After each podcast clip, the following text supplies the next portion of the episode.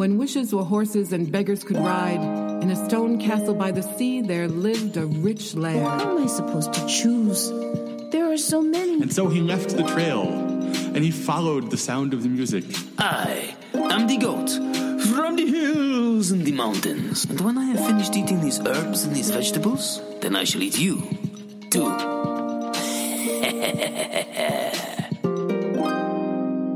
Once upon a time, and welcome to the Story Story podcast. I'm your host, Rachel Ann Harding, and I have some stories for you. This is a podcast to hear traditional stories told by some of the best storytellers in the world. It will take you to long ago and far away and will bring you back safely.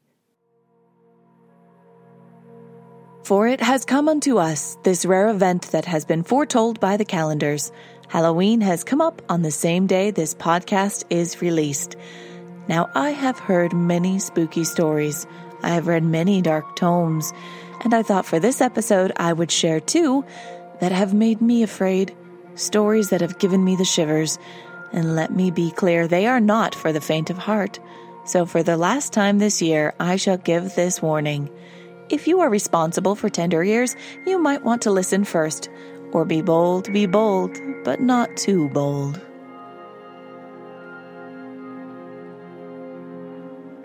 It was the night of Halloween, and the hungry mob looking for sugar had come. Children in small flocks moving down the streets, parents shepherding them from house to house, choruses of trick or treat being caroled out into the night. As I strolled through the neighborhood, I enjoyed all the different costumes. I saw small grim reapers, princesses, princess ninjas, ninjas. I saw a child dressed as an eyeball, dangling nerves and all. Even the parents got into the spirit, for a few of them had dressed up as well. As I walked, I noticed the cat following me again, but it looked distracted. It would walk a few steps and sniff at the children walking by, as if he were looking for someone. The first teller for this episode is Kim Weitkamp, a sought after storyteller, humorist, and musician who shares her original stories and songs at theaters and festivals throughout the United States. This is her telling one of my favorite stories Eyes Closed, Night Falls. Please welcome Kim Weitkamp.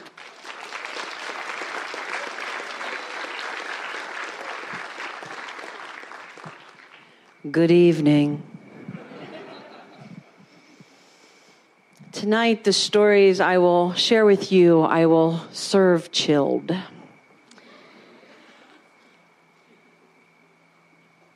He knew it.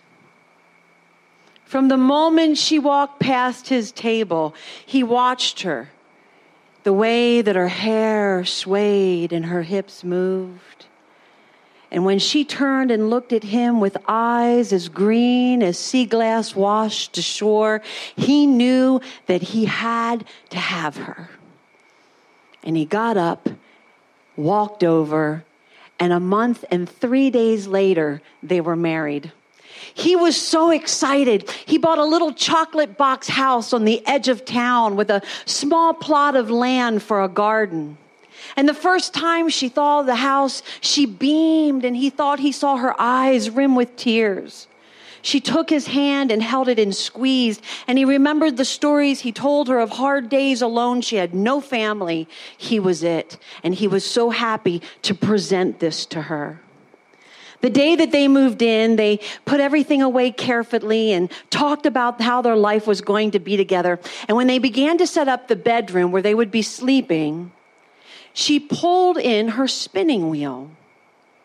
And he said, Now, my darling, he said, I know that we want to start a family, but it's not going to be for a while, and there's one extra bedroom. Why don't you put your spinning wheel in the extra bedroom? And she said, Oh, she said, please. She said, This is really one of my only personal possessions. I want it by my side of the bed, right by the window. He looked at her. She was so beautiful. And he said, Okay. He said, Put it by the bed. Well, they had a lovely dinner that night. And as they dressed for bed, the man jumped in, pulled down the covers, and patted the mattress and said, Come, come, my new wife. Come and let me hold you. She walked over to the bed, wringing her hands, and she said, Oh, She said, I, need to tell you something. She said, I, I'm uncomfortable in new places. And she said, This is our first night here. She said, Can I just stay up a while? And, and tomorrow night, I'll lay down and you can hold me. He said, Okay. He looked at her and she was so beautiful. He would have done anything for her. She said, Listen, I'll tell you what. She walked around the bed. She leaned over, kissed him on the forehead, and said, I'll sing you to sleep. And he said, Okay. She pulled up the covers, laid her hand upon his shoulder, and she sang. Eyes close, night falls, stars blink a warning. Moon glows on silent night. No one knows my wanting.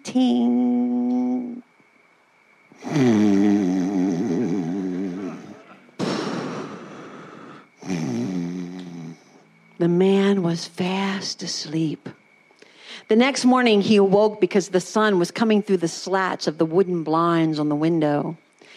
And as he woke up, fresh and relaxed, he thought, I had never slept so deeply. And then he remembered his new wife. He reached over as he turned, and as he did, he felt dampness on his hands. And as he turned fully around, his eyes rested on his wife. She was curled up in a fetal ball, her arms clenched into claws, matted hair on her head, her eyes ringed with red, sweat all over her body. And he looked at her and he said, My wife, what is wrong? She looked at him and she said, Nothing. Nothing. Go to work. He said, What? He said, Is, is it what we ate last night? Did you not sleep well? Is, does the bed, is not the bed not? Nothing. Go to work. The man slid out of bed and he said, Is there anything that I can get you? She said, No. He disrobed, put on his work clothing, and hastily went to work, worried all day about his wife. When work ended, he made it back towards home as fast as he could. And as he came down the road, relief flooded over him. There in the doorway of that sweet little house was his wife, so beautiful. Her long hair cascading over her shoulders and her arms open to her beloved husband. He walked into them. She wrapped them around him and said, I missed you. And he felt her warmth and he thought, oh, it's okay. She drew him into the house. They did a few chores, ate a good meal. The conversation was lively, and the man felt good about things again. When it was time for bed, he disrobed, got on his night clothing, pulled back the covers, jumped in, and said, Wife, come on, come into bed and let me hold you. Oh, husband, it's only been one night in this house. To me, it's still strange, even though he's filled the walls with things that belong to you and a few things from me. It's still a strange place. And I ask you just one more night, please. Just let me, let me stay up and you go to sleep. And she walked around the bed, pulled up the covers and said, I will sing you to sleep again. And she kissed him on the forehead. And he smelled her. She smelled so good. And as she pulled back her hair, brushed his face, he looked at her. She was so beautiful. And he said, Oh, okay. Eyes close, night falls, stars blink a warning, moon glows on silent night no one knows my wanting.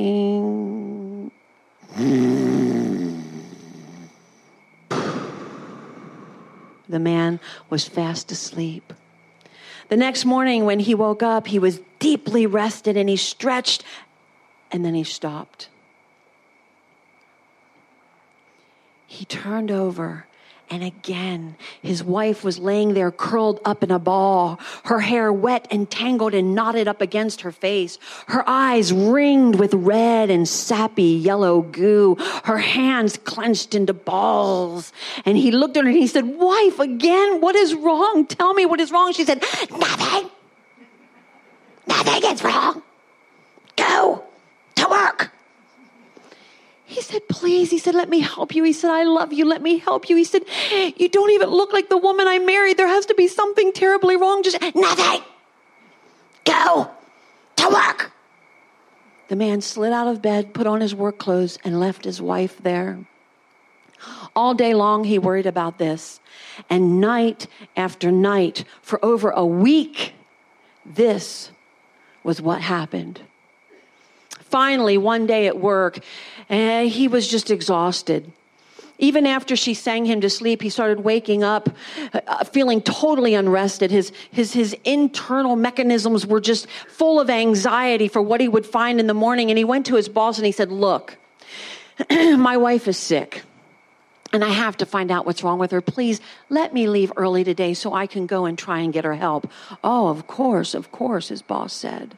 And so he left work early that morning, went down the road towards his house, but made a left onto a side road, went deep on the outside of town where a pile of rocks lay to mark the place where you turn to go back to the conjure woman's house. He walked through the deep grass into the deep woods until he saw that little house and he knocked on the door. The door slowly opened and there she was. Hello. What can I do for you? Well, my wife is very sick and I, I need help and I don't know what to do. Oh, come in, come in, come in. Tell me the story. Tell me the story. He went into the house and sat down and she sat across the table from him. And he began to tell her the story about how his wife would sing him to sleep every night for over a week, how he would sleep deeply but wake up and she would be matted in, in sweat and her hair tangled up against her face. And he said, I don't know what I'm supposed to do for her. And she said, Oh, dear. You've married a boo hag. What? You've married a boo hag. A boo hag? What is a boo hag? A boo hag. A boo hag is, um, well, let's see, the skin that she's in is not hers. What? Her skin is like porcelain. It is perfect. My wife is beautiful. You do not know what you're talking about. Oh, yes, I do. Yes, I do. And at night, when she sings you to sleep, she takes off her skin and flies, flies through the town looking for windows that are open so that she can hover above people and breathe in their dreams and their life. And at night, when they're in their natural form, they wave and weave through the trees. And then they come back and put their skin on and they walk among us. And you have fallen for it, her beauty. You've fallen for it. You do not know what you're talking about. My wife is beautiful. My wife is lovely. He stood up knocking over the chair and he said, You, you're a kook. And he said, I don't want to hear any more of it. And he ran towards the door and with a strength that he never expected, she grabbed his arm and stopped him and she said, Tonight, put this in your ears. Don't let her lull you to sleep. Tell me what you see. Bring the story back to me. The man ran out through the woods, through the thick grass, back onto the path, and as he headed towards home, he was so relieved to see his beautiful wife standing in the doorway. As he walked towards her, he thought to himself, Not her skin. I would know it if my wife was taking off her skin. Look at her beautiful, thick raven hair, porcelain skin, green eyes. And as he, he went into her arms, she held him and he kissed her at, at that favorite spot that he loved so much. And when he did, he noticed that her ear was slightly lower than the day before he shook it off and he went inside and there was a lovely stew made and they sat down with steaming bowls and thick bread. The conversation was lively and, and he tried hard not to think about the things that were creeping up from the back of his mind to the front. And as he sat there eating, he glanced up at his wife and noticed that the wrinkles above her knuckles were not above her knuckles. That the wrinkles had somehow slipped down her finger it's impossible, he thought. It's impossible. The woman I love. And that night, when he got ready for bed, he got in bed and pulled the covers up and he said, Wife, come. I, I, I want to, I want, I'm, I'm,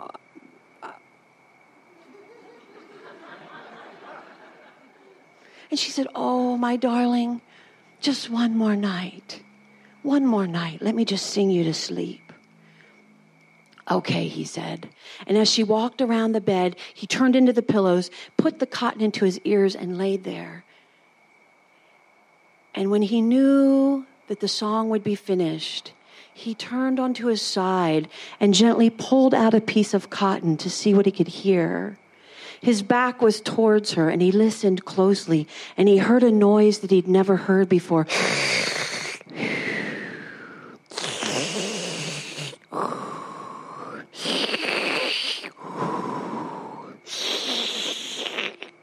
The man groaned and turned to the other side, pulled out the cotton. Things were silent, and he waited.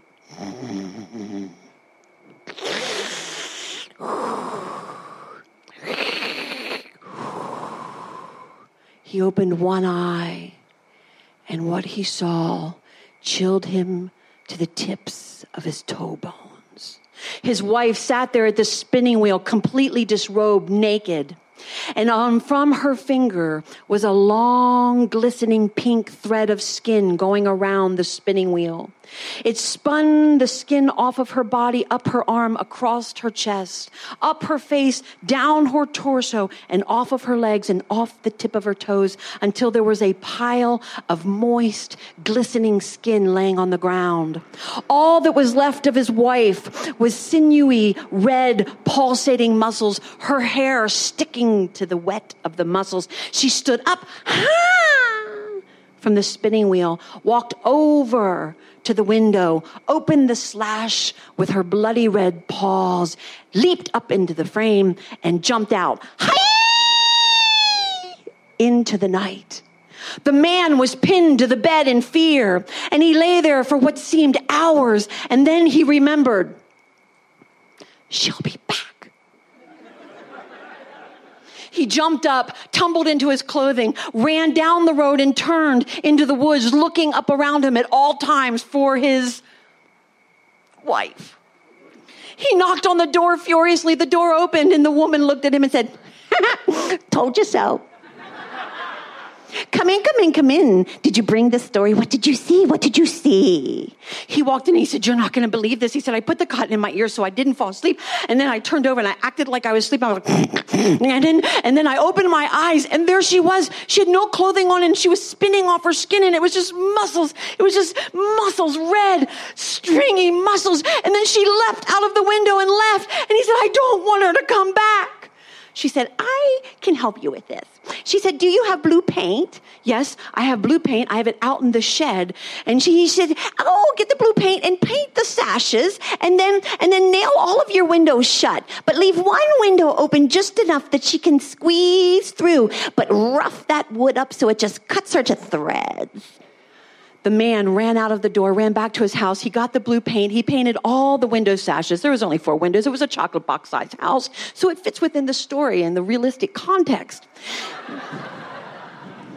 He then got a hammer and nails and he nailed all of the windows shut except the basement window, which he left open about eight inches. And then he took a tool, a woodworking tool, and he sharpened around the edges and jagged out the woods and plucked pieces out until it was like knives of wood coming out from around the frame. Then he ran upstairs and he did the final thing that he was told.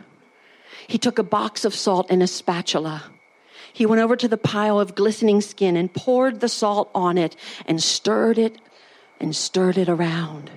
Then he took the box, threw it under the bed with the spatula, went back into his night clothes, got under the sheets, under the covers, and he waited. Hours passed. And in the dark of the night, he heard her coming.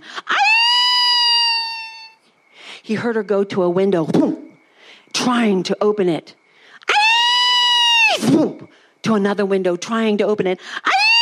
And then he heard her go down towards the basement window that was open. And he heard her scream her cries filling the house as she dragged her body through that window, cutting and slicing her all over. And then he heard her coming up the stairs. And then he felt her whoosh fly across the bed, the heat from the muscles warming his cheeks. She landed with a thud on the side of the bed, sounding like fresh meat whoop, on a butcher's block.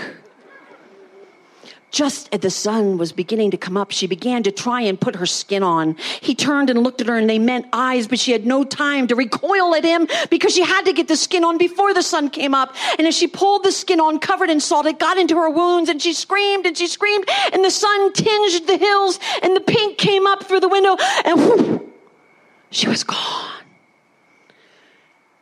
And feathery pieces of cray paper skin floated to the ground like party paper. The man slipped out of bed and looked at what was left of his wife. He got a dustpan and a broom, cleaned her up, sold the house, and vowed that he would never get married again. But then he met a woman, very plain of face, simple, intelligent, and a good cook and he thought that she seemed like a fine, sturdy woman. He realized beauty, not important anymore. And she said that he was a good man, a hardworking man. And she said the only thing is he, he kind of, no more good night kisses at the end of our dates. He, he pinches my hands and pinches my cheek, but that's a small thing to put up with. he bought a little house and soon they had a child. And they had a nursemaid come in to help her with the child and they slept peacefully almost every night together. And then the nursemaid left, and the baby cried that beautiful crystal bell cry. And she said, Oh, my sweet husband, I'll go put the baby to sleep. And he nestled into the pillows as he heard his wife pad over to the little bedroom, and she sang a lullaby. Eyes closed, night falls Stars blink a warning. Moon glows on silent night. No one knows my wanting. Thank you for having me.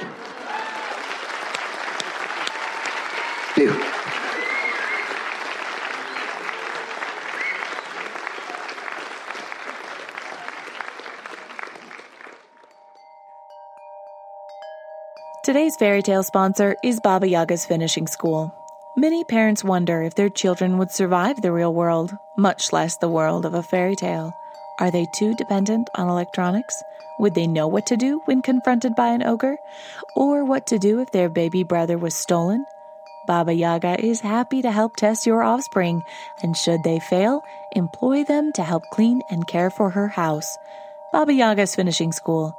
Prepare your child for the world traditionally and with minimal trauma. Did you know that all the patrons of the podcast can read the future in their coffee grounds and are patrons of the arts? You can too for as little as $4 a month. A big thank you to all the patrons who make this podcast possible. If you want to hear me make up facts about you, then maybe you should become a supporter too. It would be pretty cool.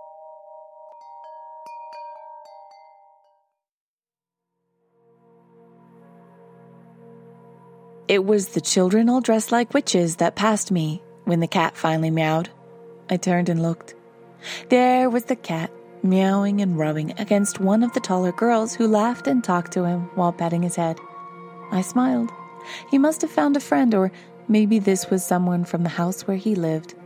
I left him there and continued to make my way down the street. It was the last meow that caught my ear like a goodbye and turned back, only to see an empty sidewalk where the group had been a moment before. A movement caught my eye, and I looked up and saw a blur of cloth and broom in the sky, and one more meow before they disappeared into the night. The second teller is Milbre Burch, an award winning, internationally known performer and recording artist, as well as a monologist, playwright, and teacher of her craft. And this story has been featured on the podcast before, but it still haunts me as it plays on themes of the undead and those who are closest to us. This is her telling, Mama Gone. My mama died four nights ago, giving birth to my baby sister Anne. Bubba cried, Mama gone, in his little boy voice, but I never let out a single tear.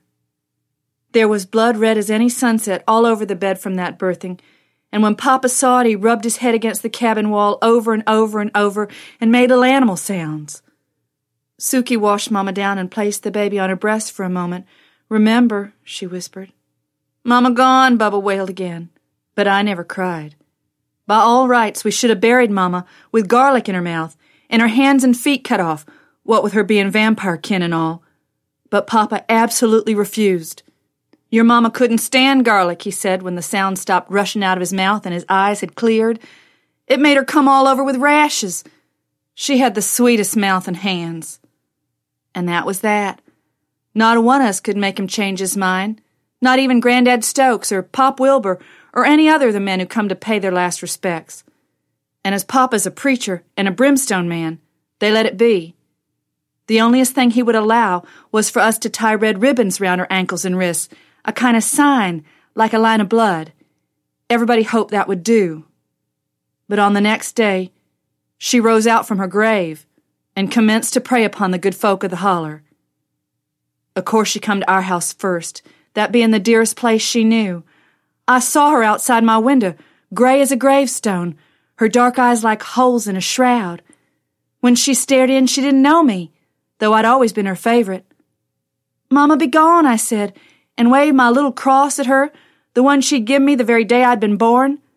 Avaunt! That old Bible word sat heavy in my mouth. She put her hand up on the window frame, and as I watched, the gray fingers turned splotchy pink from all the garlic I'd rubbed into the wood. Black tears dropped from her black eyes then, but I never cried. She tried each window in turn, and not a person awake in the house but me.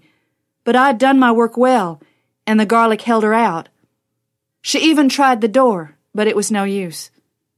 By the time she left, I was so sleepy, I dropped down right by the door. Papa found me there at cockcrow. He never did ask what I was doing, and if he guessed, he never said. Little Joshua Greeno was found dead in his crib. The doctor took two days to come over the mountains to pronounce it, by then, the garlic around his little bed to keep him from walking too had mixed with the death smells. Everybody knew, even the doctor and him a city man. It hurt his mom and papa sore to do the cutting, but it had to be done. The men came to our house that very noon to talk about what had to be. Papa kept shaking his head all through their talking, but even his being a preacher didn't stop him. Once a vampire walks these mountain hollers, there's nary a house or barn that's safe. Night time is lost time, and no one can afford to lose much stock. So they made their sharp sticks out of green wood, the curling shavings littering our cabin floor. Bubba played in 'em, not understanding. Suki was busy with the baby, nursing it with a bottle and a sugar teat. It was my job to sweep up the wood curls. They felt slick on one side, bumpy on the other, like my heart. Papa said, I was the one let her turn into a night walker, it's my business to stake her out. No one argued, especially not the Greenos, their eyes still red with weeping. Just take my children, Papa said, and if anything goes wrong, cut off my hands and feet and bury me at Mill's Cross under the stone. There's garlic hanging in the pantry. Mandy Jane'll string me some. So Suki took the baby and Bubba off to the Greenos' house, that seeming the right thing to do, and I stayed the rest of the afternoon with Papa, stringing garlic and pressing more into the windows but the strand over the door he took down. I have to let her in somewhere, he said, and this is where I'll make my stand. He touched me on the cheek, the first time ever. Papa never has been much for show. Now you run along to the Greenos, Mandy Jane, he said, and remember how much your mama loved you. This isn't her child. Mama's gone. Something else has come to take her place. I should have remembered that the good book says the living know that they shall die, but the dead know not anything. I wanted to ask him how the vampire knew to come first to our house then, but I was silent, for Papa had been asleep and hadn't seen her. I left without giving him a daughter's kiss, for his mind was well set on the night's doing. But I didn't go down the lane to the greenhouse at all. Wearing my triple strand of garlic with my cross about my neck, I went to the burying ground. to Mama's grave. It looked so raw against the green and hillside. The dirt was red clay, but all it looked like to me was blood. There was no cross on it yet, no stone. That would come in a year. Just a hump and a heaping of red dirt over a coffin, a plain pine wood box hastily made.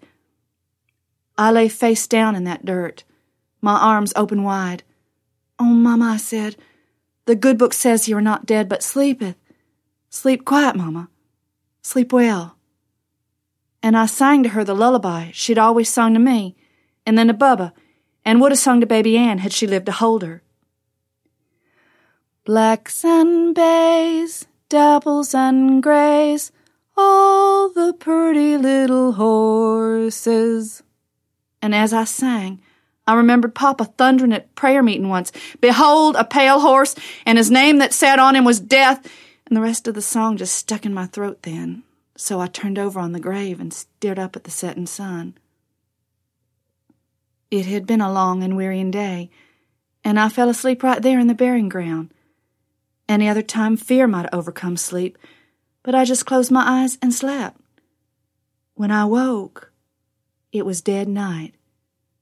The moon was full and sitting between the horns of two hills. There was a sprinkling of stars overhead and Mamma began to move the ground beneath me, trying to rise. The garlic strands must have worried her, for she did not come out of the earth all at once. It was the scrabbling of her long nails at my back that woke me.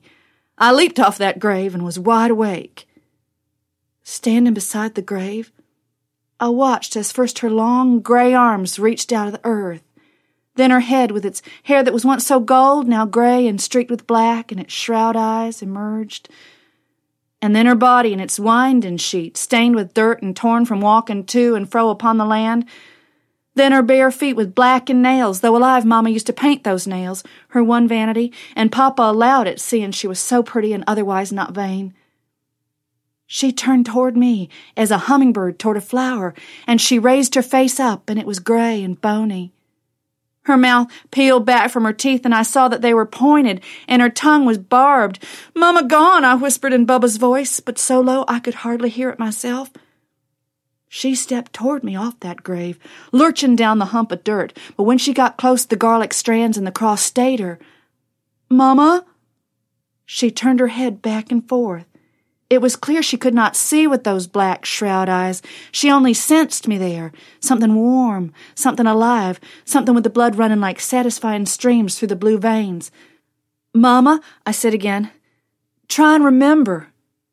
That searching, awful face turned toward me again, and the pointy teeth were bared once more. Her hands reached out to grab me and then pull back. Remember how Bubba always sucks his thumb with that funny little noise you always said was like a little chuck in its hole? And how Suki hums through her nose when she's baking bread? And how I listen to your belly to hear the baby? And how Papa always starts each meal with the blessing on things that grow fresh in the field? The gray face turned for a moment toward the hills, and I wasn't even sure she could hear me, but I had to keep trying. And remember when we picked the blueberries and Bubba fell down the hill tumbling head end over?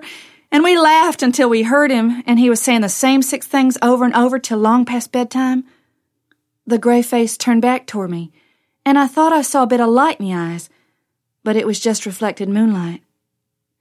And the day Papa come home with that new ewe lamb, and we fed her on a sugar teat, you stayed up all the night, and I slept in the straw by your side. It was as if stars were twinkling in those dead eyes. I couldn't stop staring, but I didn't dare stop talking either. And remember the day the bluebird stunned itself on the kitchen window, and you held it in your hands. You warmed it to life, you said. To life, Mamma. Those stars begun to run down the gray cheeks. There's living, Mamma, and there's dead. You've given so much to life. Don't be bringing death to these hills now. I could see that the stars were gone from the sky overhead. The moon was setting. Papa loved you too much to cut your hands and feet. You gotta return that love, Mama. You gotta. Veins of red ran along the hills, outlining the rocks. As the sun began to rise, I took off one strand of garlic, then the second, then the last. I opened my arms. Have you come back, Mama? Or are you gone? The gray woman leaned over and clasped me tight in her arms, her head bent down toward mine, her mouth on my forehead, my neck, the outline of my little gold cross burning across her lips. She whispered, Here and gone, child. Here and gone. In a voice like the shaking of willow leaves. I felt her kiss on my cheek. Then the sun came between the hills and hit her full in the face, burning her as red as earth. She smiled at me, and then there was only dust motes in the air, dancing. When I looked down at my feet, the grave dirt was hardly disturbed, but Mamma's gold wedding band gleamed atop of it. I knelt down and picked it up and unhooked the chain holding my cross. I slid the ring onto the chain, and the two nestled together right in the hollow of my throat. I sang again. Blacks and bays, dapples and grays. And from the earth itself, the final words sung out. All the pretty little horses. That was when I cried, long and loud, a sound I hope never to make again as long as I live. And then I went back down the hill and home, where Papa still waited by the open door.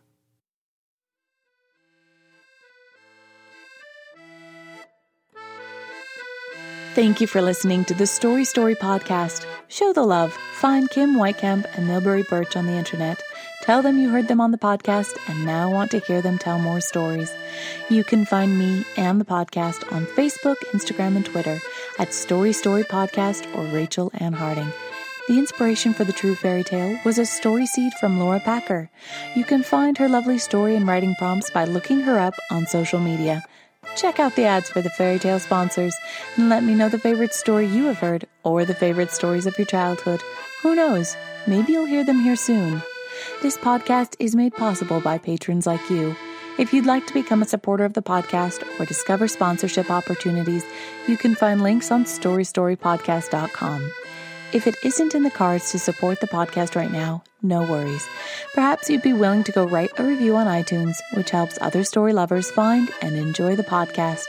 Head over to the website and join the mailing list for hidden goodies. And if you tune in, you will hear more stories next week. But until then, live happily ever after.